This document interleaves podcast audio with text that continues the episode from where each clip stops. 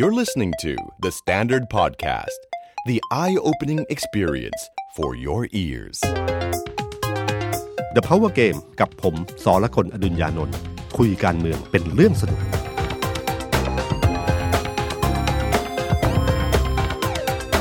สวัสดีครับผมสรกล อดุลยานนท์ครับครับสวัสดีครับผมอ๊อฟพลวุฒิสงสกุลคอนเทนต์ครีเอเตอร์การเมือง The Standard สวัสดีพี่ตุ้มสวัสดีคุณผู้ฟังครับครับพี่ตุ้มครับเราจะมีรัฐนาวาลำใหม่นะครับ เป็นรัฐนาวาเหล็กนะเขาว่าอย่างนั้นครับคือผมชอบคำพูดของคุณวิษณุเครืองามมากอาจารย์วิษณุเครืองามอ่ะเป็นคนที่ผมว่าเขาอยู่ตอนหลังเนี่ยเขาเก๋าขึ้นเรื่อยๆหลายคนบอกว่าคือแต่ก่อนเนี่ยอาจารย์วิษณุมีคุณมีชัยฤชุพันธ์เป็นต้นแบบนะฮะเขาบอกโอ้โหอาจารย์มีชัยเก่งขนาดนี้เก่งนี้เก่งมากๆเลยสมัยที่เขายังหนุ่มๆแต่มีคนบอกว่าวันนี้คุณวิษณุเหนือกว่าคุณมีชัยแล้วนะครับเขาผ่านนายกรัฐมนตรีมาเยอะครับเขาก็เลยเปรียบเปรยแล้วก็เป็นคนที่มีสำนวนโวหารเขียนหนังสือดีมากนะครับรู้เรื่องประวัติศาสตร์ดีมากฉะนั้นเขานอกเหนือจากประสบการณ์ในการที่เป็นรัฐมนตรีร่วมรัฐบาลหรือทำงานเลขาครม.แล้วเนี่ยเขายังรู้เรื่องประวัติศาสตร์การเมืองด้วยฉะนั้นเขาเลยพูดถึงคำหนึ่งคือคำว่า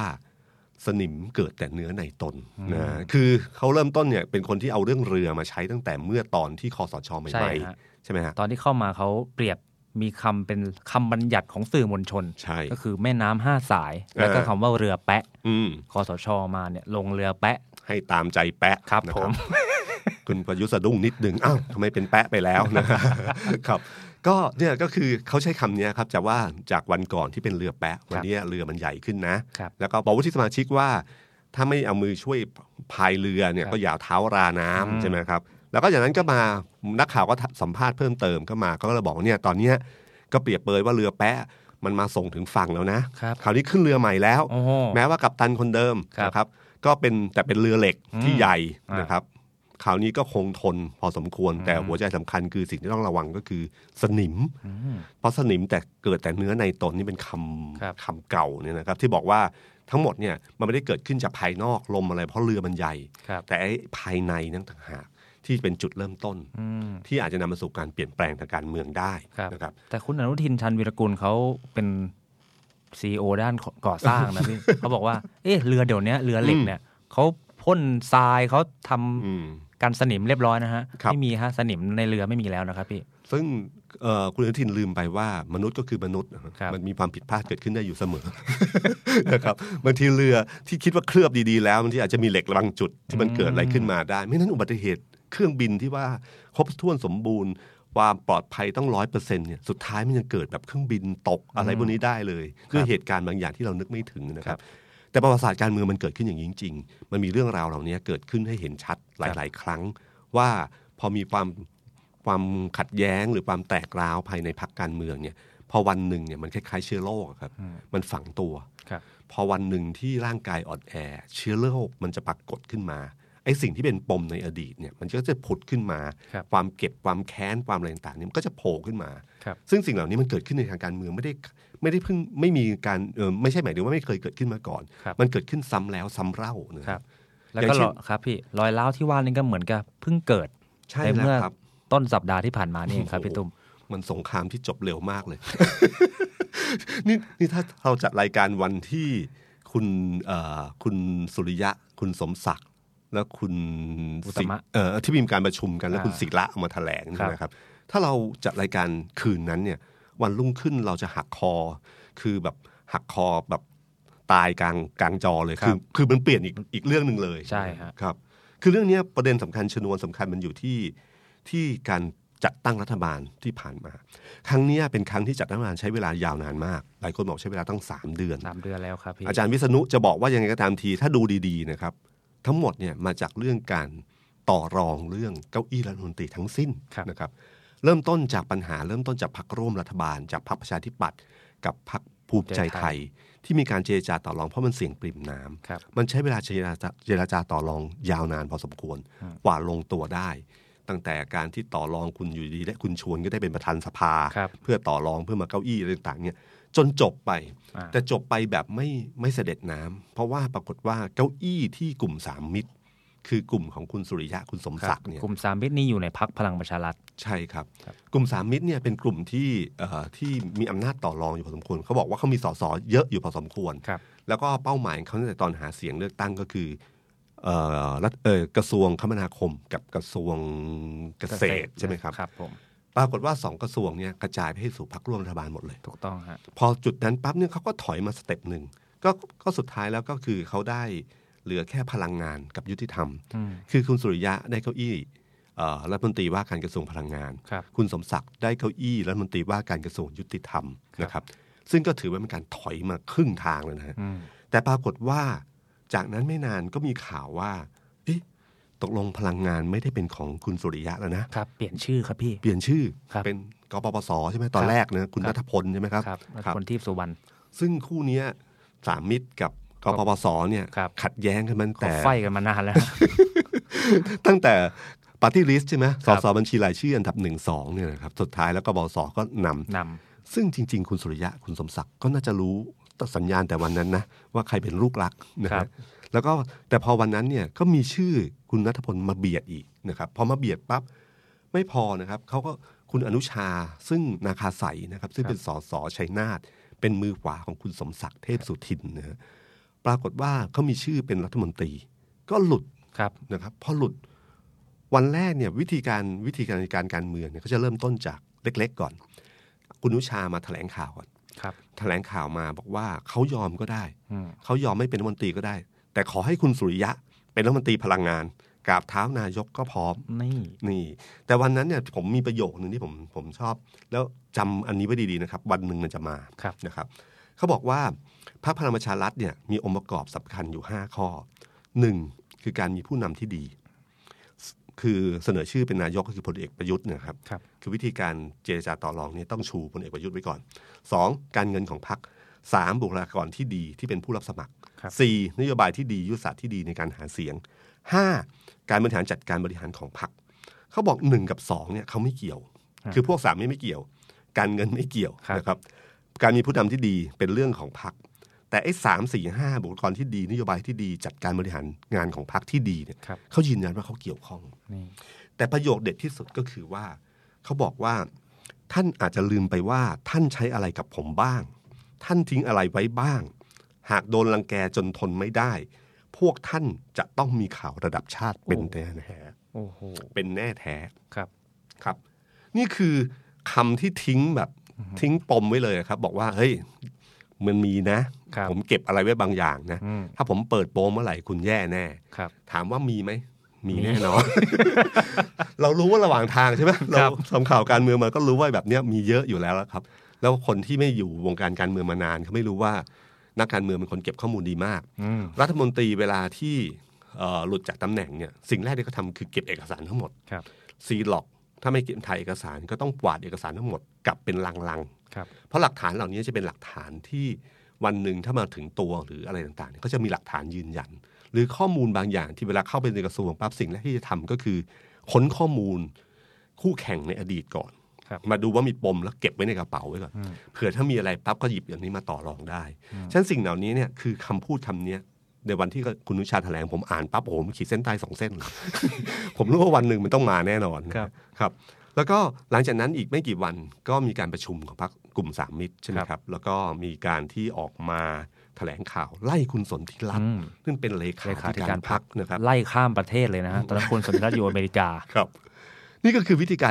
นึงคือเวลาเราทะเลาะกับเรารู้ว่าเจ้านายเขาคือใครเราไม่พอใจเจ้านายแต่วิธีการคือเหมือนกับว่าเด็กว่าผู้ใหญ่ไม่เกี่ยวผมเคารพผู้ใหญ่นะแต่เพราะไอ้นี่แท้ๆที่ทำให้เกิดเรื่องขึ้นมาเนี่ยมันก็ใช้วิธีการนี้ขึ้นมาวันนั้นแรงมากนะครับออกมาไล่คุณสนธิรัตน์ออกมายืนยันในตำแหน่งที่ว่าเราควรจะได้จากคำสัญญาของนายกซึ่งเป็นสุภาพบุรุษชายชาติทหารนี่ก็จะพยายามย้ำคำนี้ตลอดวันที่11มิถุนาเคยสัญญาไว้ว่าอย่างไรควรจะต้องรักษาสัญญาเพราะท่านเป็นลูกผู้ชายชาติทหารนะครับนี่คือคำที่เขาใช้แล้วก็ที่สำคัญที่สุดก็คือเขามีรายชื่อที่ให้เซ็นชื่อกันมาว่าใครสนับสนุนญัตตินี้บ้างในการไล่คุณสนธิรัตน์มี31คนซึ่งมีข่าวว่าเขาเคยโดนปรามาสจากผู้ใหญ่ในพรรคว่าจริงๆมีแค่10กว่ามาบอกว่า30 40ไม่จริง เขาเลยเซ็นชื่อให้เห็นเลยว่า31คน31คนนะมันมีนัยยะทางการเมืองหลายเรื่องนอกเหนือจากจำนวน31แล้วก็คือว่าเขามีสสโคราชอยู่2คนคุณเกษมสุภรานนท์กับคุณสมศักดิ์พันเกษมโคราชเนี่ยเป็นเสียงที่คิดว่าเป็นเสียงของคุณวิรัติรัตนเศรษฐ์ซึ่งได้รับตำแหน่งรัฐมนตรีนึกออกไหมครับเวลาถ้าเอาคุณวิรัติขึ้นมาก็คิดว่าเขามีคุมสสได้กี่คนแต่ปรากฏว่านี่ดึงมาสองบอกว่าไม่ใช่นะสองอยู่กับผมนะครับชลบุรี1คนคุณสุรวุฒิเนื่องจำนงชลบุรีก็คือคุณพลังชนเก่าทั้งหลายเนี่ยอยู่ที่นี่1คนนะครับที่เป็นที่จะได้เป็นรัฐมนตรีอ่ะจริงๆอ่ะ1คนอยู่กับผมแต่ที่เด็ดที่สุดคืออันนี้ครับคือคุณศิระเจนจาคะต้องอ่านนามสกุลท่านแบบระมัดระวังมากนะครับสสกทมซึ่งหลายคนคิดว่าเชื่อว่าเป็นกลุ่มของกปปสซึ่งมี11เสียงการได้ดึงคนนี้มา1คนและคนนี้เป็นคนแถลงข่าวด้วยในการอ่านว่าจะขับไล่คุณสนธิรัตน์เนี่ยคุณจิระอยู่กับฝั่งนี้นี่คืออะไรอ่ะต้องใช้คำว่าเป็นการโชว์ให้เห็นคือมันเล่นสองเด้งนอกจากจำนวนแล้วให้เห็นด้วยว่าในจำนวน31นั้นมีใครไอ้คนที่คุณคิดว่าอยู่กับคุณอยู่กับคุณหรือเขามีจำนวนเท่านี้ไม่จริงมันอยู่กับผมนะครับคุณจิระนี่คือกปปสเก่าใช่ไหมครับสายแจ้งวัฒนะครับผมพุทธอิสระท่านถูกต้องฮะใช่ไหมครับใช่ครับพุทธอิสระนะครับแล้วก็มีนอกจากนั้นก็ยังมีภาคใต้3คนมีสงขลา2มียะลา1นะครับมีกำแพงเพชรเต็มๆกำแพงเพชรนี่4คนที่เป็นกลุ่มเก่าเพื่อไทยเก่ากลุ่มคุณวราเทพรัตนากรใช่ไหมก็ปรากฏว่าอยู่กับกลุ่มนี้นี่คือการโชว์วันนั้นพลังแรงมากผมว่าโอ้โหเล่นหมัดอย่างนี้ออกตัวเอียดอย่างนี้แบบแรงแน่มีอย่างเดียวชนแป๊บเดียวเท่านั้น 11:00 น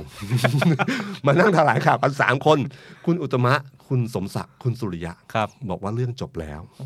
แล้วแต่ท่านนายกเฮ้ยพร้อมกันเลยเฮ้ยเกิดอะไรขึ้นทุกคนคิดอย่างนี้มันเกิดอะไรขึ้นอยู่ดีมาเจรจาธรรมดาเหรออย่างที่คุณอุตมะพูดเหรอว่าได้เจรจาทำความเข้าออกตัวเอียดขนาดนี้นะมันไม่มีทางมันต้องมีอย่างอื่นแน่นอนแต่อะไรก็ไม่รู้อะไรก็ไม่รู้แต่มันต้องมีอะไรอย่างอื่นแน่นอนนะครับเพราะว่ามันไม่มีทางหรอกครับที่อยู่ดีๆมันจะจบแบบนี้แล้วก็ที่น่าสังเกตก็คือว่าคือคุณสมศักดิ์เป็นนักการเมืองรุ่นเก่าเก็บอาการเก่งนะครับแถลงคำเดียวไม่กี่คำก็พอคุณสุริยะท่าทีคุณสุริยะบนเวทีเนี่ยเราจะเห็นชัดเลยว่าคุณสุริยะเนี่ยพอคุณอุตมะให้สัมภาษณ์พักนึงแล้วก็ตอบคำถามนักข่าวแล้วก็พยายามจะจบเพราะเรื่องแบบนี้ไม่ควรอยู่นานเพราะนักข่าวซักยาวแน่เขาจะต้องจบให้อย่างรวดเร็วพอเขาเริ่มจบปั๊บคุณสุริยะสกิดขอพูดอีกนิดนึงคือพูดไปแล้วรอบนึงขอพูดอีกนิดนึงแล้วก็พูดแบบเดิมคือขอโทษแล้วก็ไม่ใช่ขอโทษที่ยืนยันว่าจบแน่ๆพยายามขีดเส้นใต้สองเส้นอีกครั้งนึงว่ายืนยันจบไม่มีแล้วไม่มีความขัดแย้งแล้วหลังจากนั้นในที่พอหลังจากแถลงข่าวเสร็จเขามีประชุมพรรคใช่ไหมครับคุณสมศักดิ์กับคุณอนุชานาคาใสไม่เข้าประชุมนะครับแต่คุณสุริยะอยู่แล้วก็มีการกล่าวขอโทษกับสสทั้งหลายอีกครั้งหนึ่งมีการขอโทษอยู่ครั้ง2ครั้งซึ่งมันมีปฏิยาบางอย่างที่มันคือคุณสุริยะเนี่ยต้องยอมต้องนึกก่อนนะครับเขาฐานเก่าเขาคือนักธุรกิจนะครับเขาไม่ใช่นักการเมืองมืออาชีพคุณสมศักดิ์นักการเมืองมืออาชีพพอนักการเมืองมืออาชีพกับนักธุรกิจเนี่ยปฏิกิริยาที่มีตอบรับกับแรงกดดันเนี่ยมันจะไม่เหมือนกันคุณสุริยะจะแสดงปฏิกิริยาออกมาชัดเจนมากมันต้องมีอะไรบางอย่างที่ทำให้เรื่องนี้มันจบลงอย่างรวดเร็วนะครับแล้วก็2คนนี้ไม่ใช่ธรรมดาด้วย2คนนี้นี่โดยเฉพาะคุณสมศักดิ์นี่ไม่ใช่ธรรมดามีบารมีมากพอสมควรธรรมดาเอาเขาไม่อยู่หรอกครับมันต้องมีอะไรมากกว่านั้นนะครับแต่ประเด็นจากเหตุการณ์ครั้งนี้ที่น่าสนใจก็คือว่าทำไมกระทรวงพลังงานถึงเป็นเรื่องใหญ่มากนั่นเองครับงบเป็นนิดเดียวเองนะพี่ตุ้มถ้าเราดูงบประมาณของกระทรวงนี่เขาอยู่ในระดับท้ายๆไม่ติดท็อป 10 นะฮะอยู่ท้ายๆเลยครับผมแล้วทำไมคนก็สงสัยว่าวิธีการบอกว่ากระทรวงเกรด A เกรด B มันดูยังไงนะมันดูงบเนี่ยยังไงก็ตามทีงบกระทรวงนี้มันต้องอยู่ประมาณเกรด C ครับ B ต่ำหรือ C ไม่ใช่ A แน่นอนที่สุดในกระทรวงศึกษาธิการไม่มีใครอยากได้เลยฮะทุกคนพยายามหลบซ้ายหลบขวาอ้างเหตุผลตลอดเวลานะครับแต่ปรากฏว่ากระทรวงนี้เป็นที่น่าสนใจผมก็นั่งดูทำไมมันน่าสนใจมากปรากฏว่างบของกระทรวงเนี่ยไม่เยอะครับแต่อำนาจ หรือการลงทุนกับภาคเอกชนในกระทรวงเนี่ยเยอะมากผมไปนั่งไปดูหุ้นในตลาดหลักทรัพย์ตลาดหลักทรัพย์เนี่ยดูมูลค่าหุ้นที่สูงสุดในตลาดหลักทรัพย์เชื่อไหมครับว่า10อันดับแรกที่มูลค่าสูงสุดคือบริษัทนี้คือเอาจำนวนหุ้นคูณกับราคาหุ้นณวันนี้เนี่ยเป็นมูลค่าของบริษัทปรากฏว่าใน10บริษัทแรกเนี่ยมี5บริษัทที่เป็นบริษัทพลังงานโอ้โหมีกราฟนะครับมีปตทสผมีบีกริมมี EA หรือพลังงานบริสุทธิ์5บริษัทที่เหลืออีก5บริษัทนี่เป็นบริษัทอื่นๆนะฮะมีแลนด์แอนด์เฮ้าส์มีอะไรผมจำไม่ได้แล้วมีอยู่5บริษัทแต่นี่หมายถึงว่าครึ่งนึงของ10อันดับแรกเนี่ยเป็นบริษัทพลังงานมันใหญ่จริงนะครับมันใหญ่จริงใหญ่มากนะครับคิดดูแล้วกันนะครับคุณสารัตน์รัชนาวัดดีเนี่ยที่เป็นผู้ถือหุ้นใหญ่ผู้ถือหุ้นใหญ่ของกราฟเนี่ยนะครับตอนนี้เป็นอันดับ2มหาเศรษฐีหุ้นของเขาเนี่ยมูลค่าประมาณ 200,000 ล้านนะตัวเขาคนเดียวนี่บูมเบิร์กนะครับคือสำนักข่าวบูมเบิร์กเนี่ยเขาคำนวณมาอันดับ1คือคุณเจริญอันดับ2คือคุณสารัตน์ใช่มั้ยครับอันดับ3คือคุณธนินทร์นะครับแซงคุณธนินทร์เจ้าสัว CP ไปครับแต่จริงๆคุณธนินทร์เจริญมนนท์แต่อันดับ5 6 7มีเจริญมนนท์อีก 3-4 คนคือรวมแล้วเยอะๆอยู่แต่พอกระจายเป็นคนแล้วมันไม่เยอะขนาดนั้นครับแต่คิดดูแล้วกันว่าเยอะขนาดไหนนะครับล่าสุดเนี่ยเมื่อ2วันก่อนนะครับปรากฏว่ามันมีข่าวอันนึงคือข่าวผู้ตรวจราชการนะครับข่าวผู้ตรวจเนี่ยเขาบอกว่าเนี่ยครับผู้ตรวจการแผ่นดินนะครับเขาบอกว่ามันมีคำวินิจฉัยมาอันนึงที่บอกว่ากำหนดให้การไฟฟ้าฝ่ายผลิตต้องถือหุ้นโรงไฟฟ้าทั้งหมด 51% ของทุกแห่งซึ่งมันขัดกับหลักการแข่งขันเพื่อลดต้นทุนการผลิตแต่พอมีคำวินิจฉัยนี้มันก็เลยเกิดการรวนเรว่าในกระทรวงในบริษัทพลังงานทั้งหลายว่าเฮ้ยอย่างนั้นกระทรวงการไฟฟ้าจะเข้ามาถือหุ้นหรือเปล่าหรือจะใช้วิธีมันก็ปั่นป่วนเชื่อไหมครับปั่นป่วนปั๊บหุ้นกลุ่มพลังงานตกตลาดหุ้นเนี่ยดัชนีตกลงไป14จุดโอ้โหนี่คืออิทธิพลของพลังงาน บริษัทพลังงานฉะนั้นผมว่าเนี่ยคือเรื่องนี้คือทำให้รู้เลยว่ากระทรวงพลังงานเนี่ยทำไมถึงเป็นที่ปรารถนาของนักการเมืองว่าทำไมถึงเป็นกระทรวงเกรดเอนะครับผมจำได้ว่าตอนช่วงที่ต่อรองกระทรวงพลังงานแรกๆนะครับช่วงประมาณก่อนที่จะมีการแถลงข่าวเนี่ยมันมีข่าวในหน้าหนังสือพิมพ์ว่าคุณสุริยะบอกกับเหมือนกับแหล่งข่าวบอกว่าคุณสุริยะพยายามยืนยันกับผู้ใหญ่ว่าเขาเข้าไปเนี่ยเขาไม่รื้อโครงการของใครทั้งสิ้นนะครับเขาไม่ได้คิดว่าจะไปรื้อโครงการอะไรต่างๆเนี่ยผมอ่านข่าวตอนนั้นมันมีประเด็นอะไรมันต้องมีอะไรบางอย่างที่เป็นคอนฟลิกต์ตรงนี้แน่เลยความขัดแย้งตรงนี้แน่นอนจากนั้นไม่นานปั๊บอีกวัน2วันหน้าการเมืองของไทยรัฐนะครับหน้าการเมืองไทยรัฐเนี่ยเขาเขียนประเด็นหนึ่งที่น่าสนใจเลยนะฮะเขาบอกว่าเท่าที่เช็ควงในเนี่ยข้อมูลวงในที่ทีมสามมิตรตามแกะรอยได้ณคอนโดโคตรหรูย่านถนนวิทยุครับปรากฏคนหน้าเหมือนเสตึกไทยคนดังไปนั่งกินข้าวกับบอสใหญ่กลุ่มทุนพลังงานค่ายดาวรุ่งที่ว่ากันว่าอยู่เบื้องหลังการล็อกตัวเก้าอี้รัฐมนตรีพลังงานให้ทีมกปปส.เพราะกลัวสุริยะจะทุบหม้อข้าวโปรเจกต์ที่ล็อกไว้ผมเลยมันเริ่มมีอะไรแปลกๆแปลกๆกระทรวงนี้อยู่พอควรมันถึงมีการเปลี่ยนไปแล้วเปลี่ยนไปอีกนะครับเหมือนกับมีคนที่พยายามบอกว่าเหตุผลที่การยุตินี้ได้ใช่ไหมครับว่ามันมีการที่มีการบอกว่าถ้ากปปส.กับคุณสุริยะเป็นที่เหมือนกับมีคนหนุนหลังอยู่คนละกลุ่มงั้นให้คุณสนธิรัตน์มาดูแลแทนนะครับเหตุผลในการสยบครับซึ่งไม่รู้จริงหรือเปล่านะครับก็เป็นเหตุผลต่างๆนานาขึ้นมาแต่นี่ครับคือเป็นเรื่องบางเรื่องเนี่ยครับพอเกิดเหตุการณ์อะไรบางอย่างขึ้นมาเนี่ยมันจะทำให้เราเห็นต่อไปเองว่ามันมีอะไรซ่อนอยู่นะฮะคือปรากฏการณ์ที่เกิดขึ้นเนี่ยมันพอเราเห็นปั๊บเราจะเห็นร่องรอยถ้าใช้ภาษาสำนวนข่าวอาชญากรรมก็คือว่าอาชญากรต้องทิ้งร่องรอยคือทุกเหตุการณ์ที่เกิดขึ้นมันจะมีร่องรอยบางอย่างที่เกิดขึ้นว่าที่มาของมันคืออะไรอย่างเช่นพอความขัดแย้งเรื่องในเกิดขึ้นในกระทรวงพลังงานปั๊บเราก็รู้เลยว่าที่มาของมันคืออะไรใครอยู่ข้างหลังใครบ้างใครสนิทกับใครใครทำให้เกิดเรื่องราวเหล่านี้ขึ้นมาใครที่ระหว่างทางที่ดีๆกันอยู่เนี่ยมีอะไรข้อมูลอะไรบางอย่างที่อีกฝ่ายนึงเก็บไว้บ้างนี่คือเรื่องราวที่เราเรียนรู้จากเหตุการณ์ครั้งนี้และเรื่องราวนี้สะท้อนผมนึกไปถึงคุณสมคิดจาตุศรีพิทักษ์ครับพี่ตุ้มครับคุณสมคิดเนี่ยตามหน้าข่าวหนังสือพิมพ์ถ้าคนติดตามข่าวจะรู้ว่า คำว่าสามมิตรเนี่ยจริงๆแล้วก็คือมีสมคิดด้วยในนั้นหนึ่งในมิตรนั้นก็คือสมคิดจตุศรีพิทักษ์เอ๊ะสามมิตรดูถูกรังแกในพรรคพลังประชารัฐเป็นยิ่งกว่าลูกเมียน้อยขนาดนี้เกิดอะไรขึ้นกับคุณสมคิดนะอย่าลืมนะคุณสมพรรคเนี้ยต้องบอกว่าเริ่มการก่อรูปขึ้นมาเนี่ยด้วยฝีมือคุณสมคิดนะครับครับกปปส.ก็คุณสมคิดเนี่ยชวนเข้าไปในทำเนียบรัฐบาลไปนั่งคุยกันใช่ไหมใช่ครับกลุ่มสามมิตรเนี่ยคุณสุริยะก็ให้สัมภาษณ์ว่ามีผู้ใหญ่ในรัฐบาลคนหนึ่งซึ่งไม่เคยไม่ขอเอ่ยชื่อแต่ทุกคนก็รู้ว่าคือใครว่าเป็นคนชวนเข้ามาว่าบ้านเมืองมันจะแย่แน่เลยถ้าสมมติว่าปล่อยให้มีการเลือกตั้งก็สุดท้ายก็อำนาจเก่าก็จะกลับมาก็ชวนคุณสุริยะซึ่งวางมือกึ่งจะวางมือทางการเมืองไปแล้วเนี่ยดึงเข้ามาพร้อมกับคุณสมศักดิ์ซึ่งใครๆก็รู้ว่าคุณสมศักดิ์กับคุณสมคิดเนี่ยเคยสนิทกันเคยจะรวมตั้งพรรคขึ้นมาครั้งหนึ่งหลังจากเหตุการณ์หลังจากที่มีการรัฐประหารคุณทักษิณและมีการเลือกตั้งใหม่คุณสมคิดกับคุณสมศักดิ์เคยจับมือจะร่วมตั้งกันมาคุณสมศักดิ์กับคุณสุริยะนี่สนิทกันมานานแล้วรู้สึกเป็นเพื่อนนักเรียนอะไรกันอยู่นะครับก็เนี่ยครับก็ก่อรูปคำว่าสามมิตรก็มาจากอันนี้ก็คือสมศักดิ์สุริยะและก็สมคิดในขณะกลุ่มสี่กุมารที่เขาเรียกกลุ่มสี่กุมารก็คือกลุ่มอดีตรัฐมนตรีที่อยู่ในรัฐบาลของคุณประยุทธ์เนี่ยครับซึ่ง4คนนี้ก็คือคนสนิทของคุณสมคิด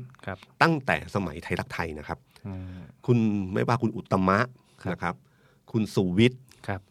คุณสนธิรัตน์คนสนธิรัตน์นี่มาที่หลัง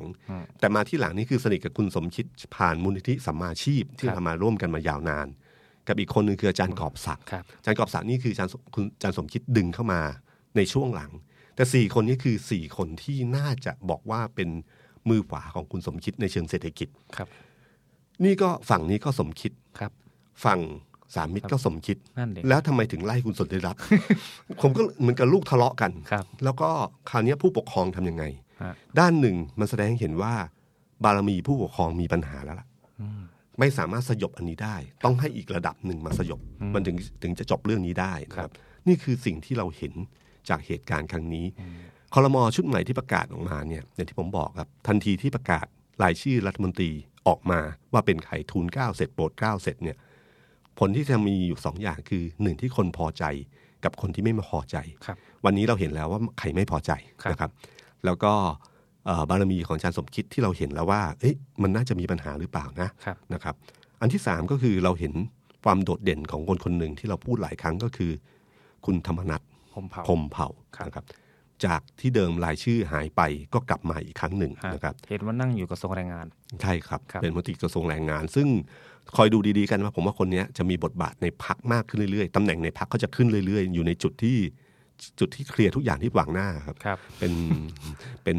ถ้าเป็นบอลก็เป็นมิดฟิลด์ตัวรับอะครับคอยไล่กวาดคู่ต่อสู้มากวาดหมดนะครับเป็นตัวปะทะตัวแรกนะครับครับนี่คือเรื่องราวที่เกิดขึ้นแล้วก็มันจะเห็นที่บอกว่าสนิมเกิดจากเนื้อในตนเรือเหล็กที่ใหญ่ๆมันมีสนิมขึ้นได้ประวัติศาสตร์การเมืองเนี่ยนะครับอยากจะเล่าให้ฟังนิดนึงว่ามันเคยเกิดเหตุขึ้นมาแล้วแล้วก็เหตุการณ์ที่ใหญ่ที่สุดที่คนจำได้เวลาใครที่ถามเรื่องการเมืองแล้วพูดถึงเรื่องนี้ว่าเวลามีความขัดแย้งภายในพรรคและนำมาสู่การล้มรัฐบาลได้เนี่ยเขาจะพูดถึงกลุ่ม10มกรากลุ่ม10มกรานี่เกิดขึ้นในพรรคประชาธิปัตย์มันเลือกหลังจากที่ป๋าเปรมเป็นนายกอยู่พรรคหนึ่งเนี่ยครับก็มีพรรคประชาธิปัตย์ร่วมรัฐบาลตลอดเลือกตั้งปี29ประมาณเดือนกรกฎาคมสิงหาคมจำไม่ได้ละนะครับก็มีการเลือกตั้งคุณพิชัยรัตนกุลเนี่ยเป็นหัวหน้าพรรคประชาธิปัตย์เขาก็พรรคประชาธิปัตย์ได้เสียงมากที่สุดประมาณเกือบ100เสียงนะครับประมาณ100เสียงปรากฏว่าแต่สุดท้ายแล้วก็สนับสนุนป๋าเปรมพลเอกเปรมเป็นนายกรัฐมนตรีแต่ความขัดแย้งในการที่เลือกตัวรัฐมนตรีของพรรคประชาธิปัตย์ปรากฏว่าคุณพิชัยรัตนกุลเนี่ยไปดันคุณพิจิตรรัตนกุลที่เป็นลูกชายขึ้นรัฐมนตรีก็เท่ากับไปกินโควต้ากลุ่มอื่นในพรรคความไม่พอใจนี้ก่อตัวขึ้นมาตั้งแต่วันแรกวันนั้นแล้วนะครับจนเมื่อมีการเลือกตั้งหัวหน้าพรรคคนใหม่คือประชาธิปัตย์จะมีวาระพอถึงวาระเลือกตั้งเราเลือกเขาเลือกตั้งใหญ่เนี่ยประมาณเดือนกรกฎาคมสิงหาเนี่ยครับพอมกราปี30ครับ10มกราปี30มีการเลือกตั้งหัวหน้าพรรคมีการแข่งกันระหว่าง2กลุ่มกลุ่มหนึ่งคือคุณพิชัยรัตนกุลนะครับเดิมเนี่ยคุณพิชัยเป็นหัวหน้าพรรคคุณวีระเป็นหัวหน้าพรรคเป็นเลขาธิการพรรคคุณวีระมุสิกพงศ์ แกนนำนปช.เนี่ยเคยอยู่ประชาธิปัตย์เคยเป็นเลขาธิการพรรคประชาธิปัตย์มาก่อนครับคุณวีระไปหนุนคุณเฉลิมพันธ์ศรีวิกรนะครับส่วนคุณพิชัยดึงเสนันครับครับพลตีสนันขจรประสาทเป็นเลขาธิการพรรคก็แข่งกัน2กลุ่มคือต้องเท้าความคุณผู้ฟังว่าประชาธิปัตย์เวลาเขาเลือกตั้ง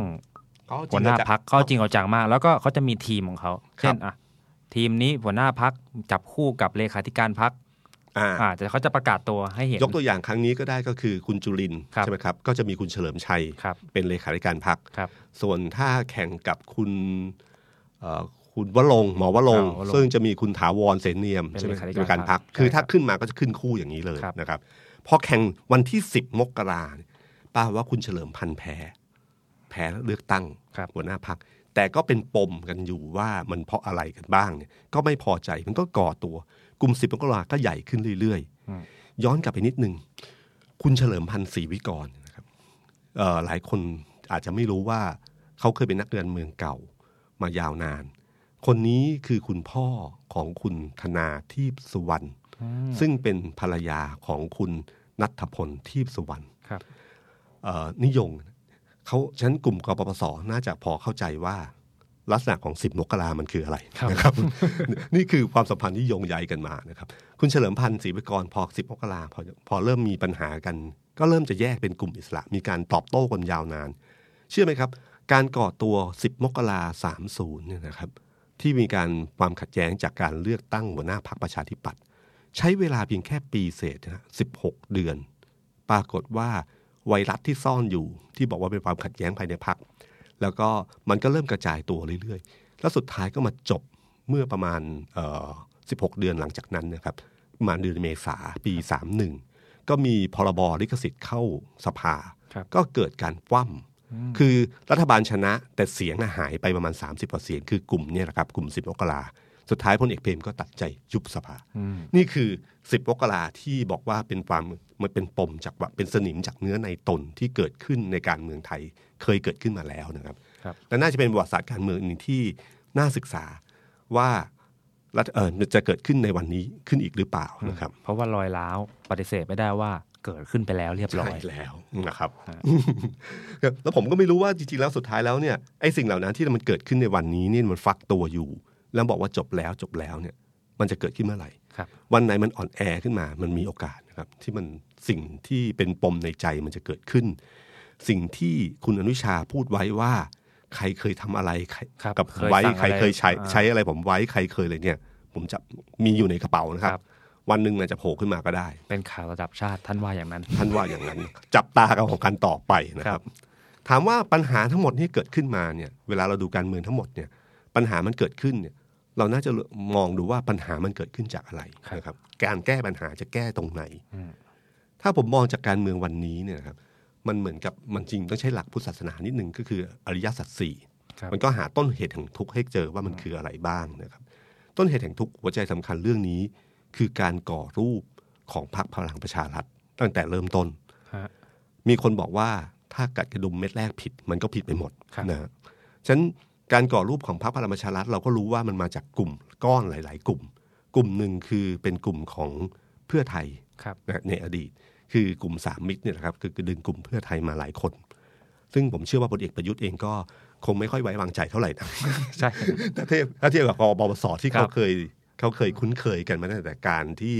เป็นอยู่พรรคประชาธิปัตย์ตั้งแต่ปราบนปช.ปี53มันจะคุ้นเคยกันมากกว่าเรื่องเล่าในพรรคพลังประชารัฐเขาบอกว่ากลุ่มกปปส.เนี่ยเขาสามารถที่จะเดินเข้าไปพบพลเอกประยุทธ์ได้โดยตรงคอนแทคได้โดยตรงหมายถึงกลุ่มพลังในกปปส.ในพลังประชารัฐในขณะที่3มิตรเนี่ยไม่ได้ต้องมีตัวกลางต้องผ่านผู้ใหญ่อีกท่านนึงหรืออะไรอย่างงี้มีความเป็นลูกรักลูกชังเนี่ยมันชัดเจน นี่แหละครับไอ้สิ่งเหล่านี้ที่น่ากลัวผมชอบเรื่องนึงที่พี่เตาบรรยงพงษ์พานิชนะครับเขาเคยเขียนใน Facebook ของเขาท่านเป็นผู้บริหารแบงค์ระดับสูงที่แบบเป็นผู้ใหญ่ที่รู้จักคนเยอะครับเขาเคยเขียนใน Facebook เขาอันหนึ่งบอกว่าตอนที่เขาอ่านความข่าวความวุ่นวายในพรรคพลังประชารัฐเนี่ยแล้วก็ทำให้เขานึกถึงเรื่องราว2เรื่องขึ้นมาเรื่องที่2ช่างมัน เรื่องแรกผมชอบเขาบอกว่าเรื่องแรกเมื่อตอน ประกาศจัดตั้งพรรคพลังประชารัฐใหม่ๆเมื่อปีกว่าที่แล้วผมเพิ่งเอิญได้พบกับมนตรีคนหนึ่งใน4กุมารไม่รู้ว่าใครว่าเป็นคุณอุตตมะคุณสุวิทย์คุณสนธิรัตน์หรือคุณกอบศักดิ์ใครก็ไม่รู้นะครับคุ้นเคยกันมานานก็เลยได้สนทนากันเขาก็บอกว่าผมรู้จักกับคุณมา20ปีนะไม่เคยคิดเลยว่าคุณจะมาทำงานการเมืองได้ท่านรัฐมนตรีคนนั้นคือ1ใน4นั้นก็บอกว่าพี่ต้องเข้าใจผมนะที่ผมต้องยอมเสียสละ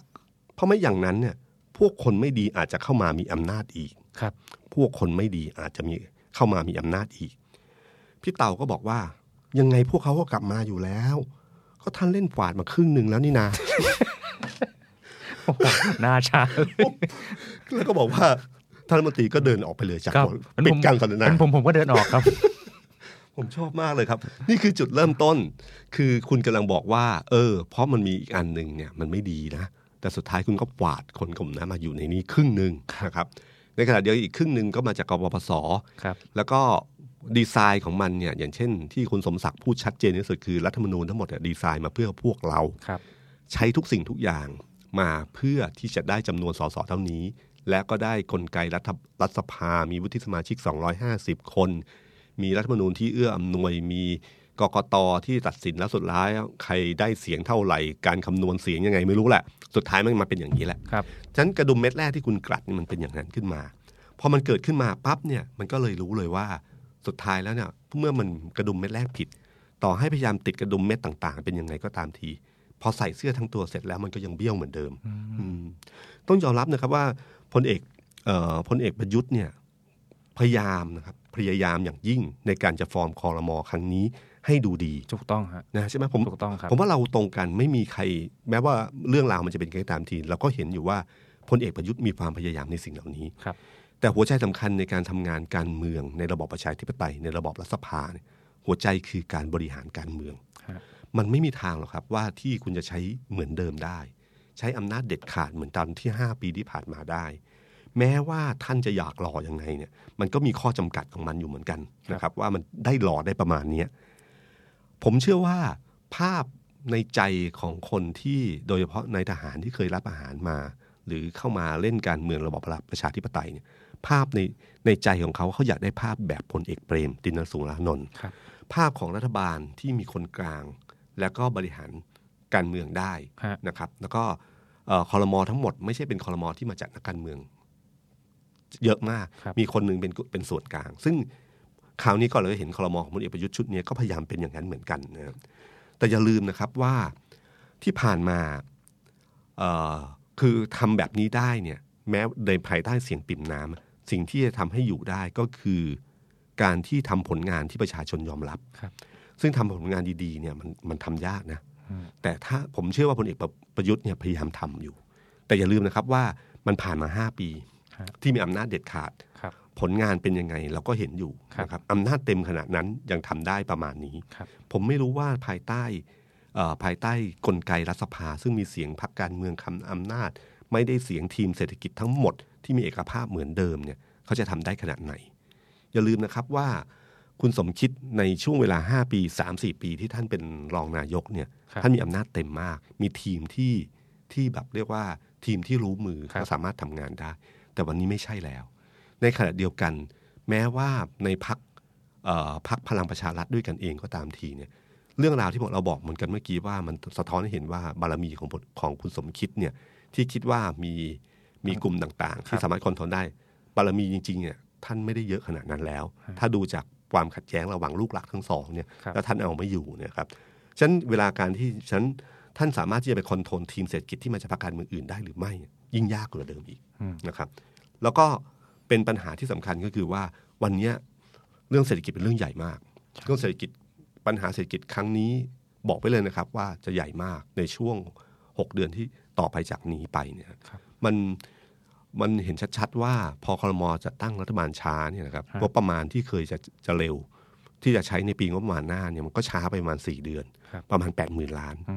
เศรษฐกิจไทยในอดีตเนี่ยมันเคลื่อนด้วยเครื่องจักรอยู่2ตัวที่สำคัญ1คือการท่องเที่ยวการส่งออกส่วนหนึ่งการท่องเที่ยวแล้วก็อีกอันหนึ่งก็คือการลงทุนภาครัฐเงินลงทุนภาครัฐหายไป 80,000 ล้านในช่วง4เดือนเนี่ยมันสะเทือนมากนะครับ2ค่าเงินบาท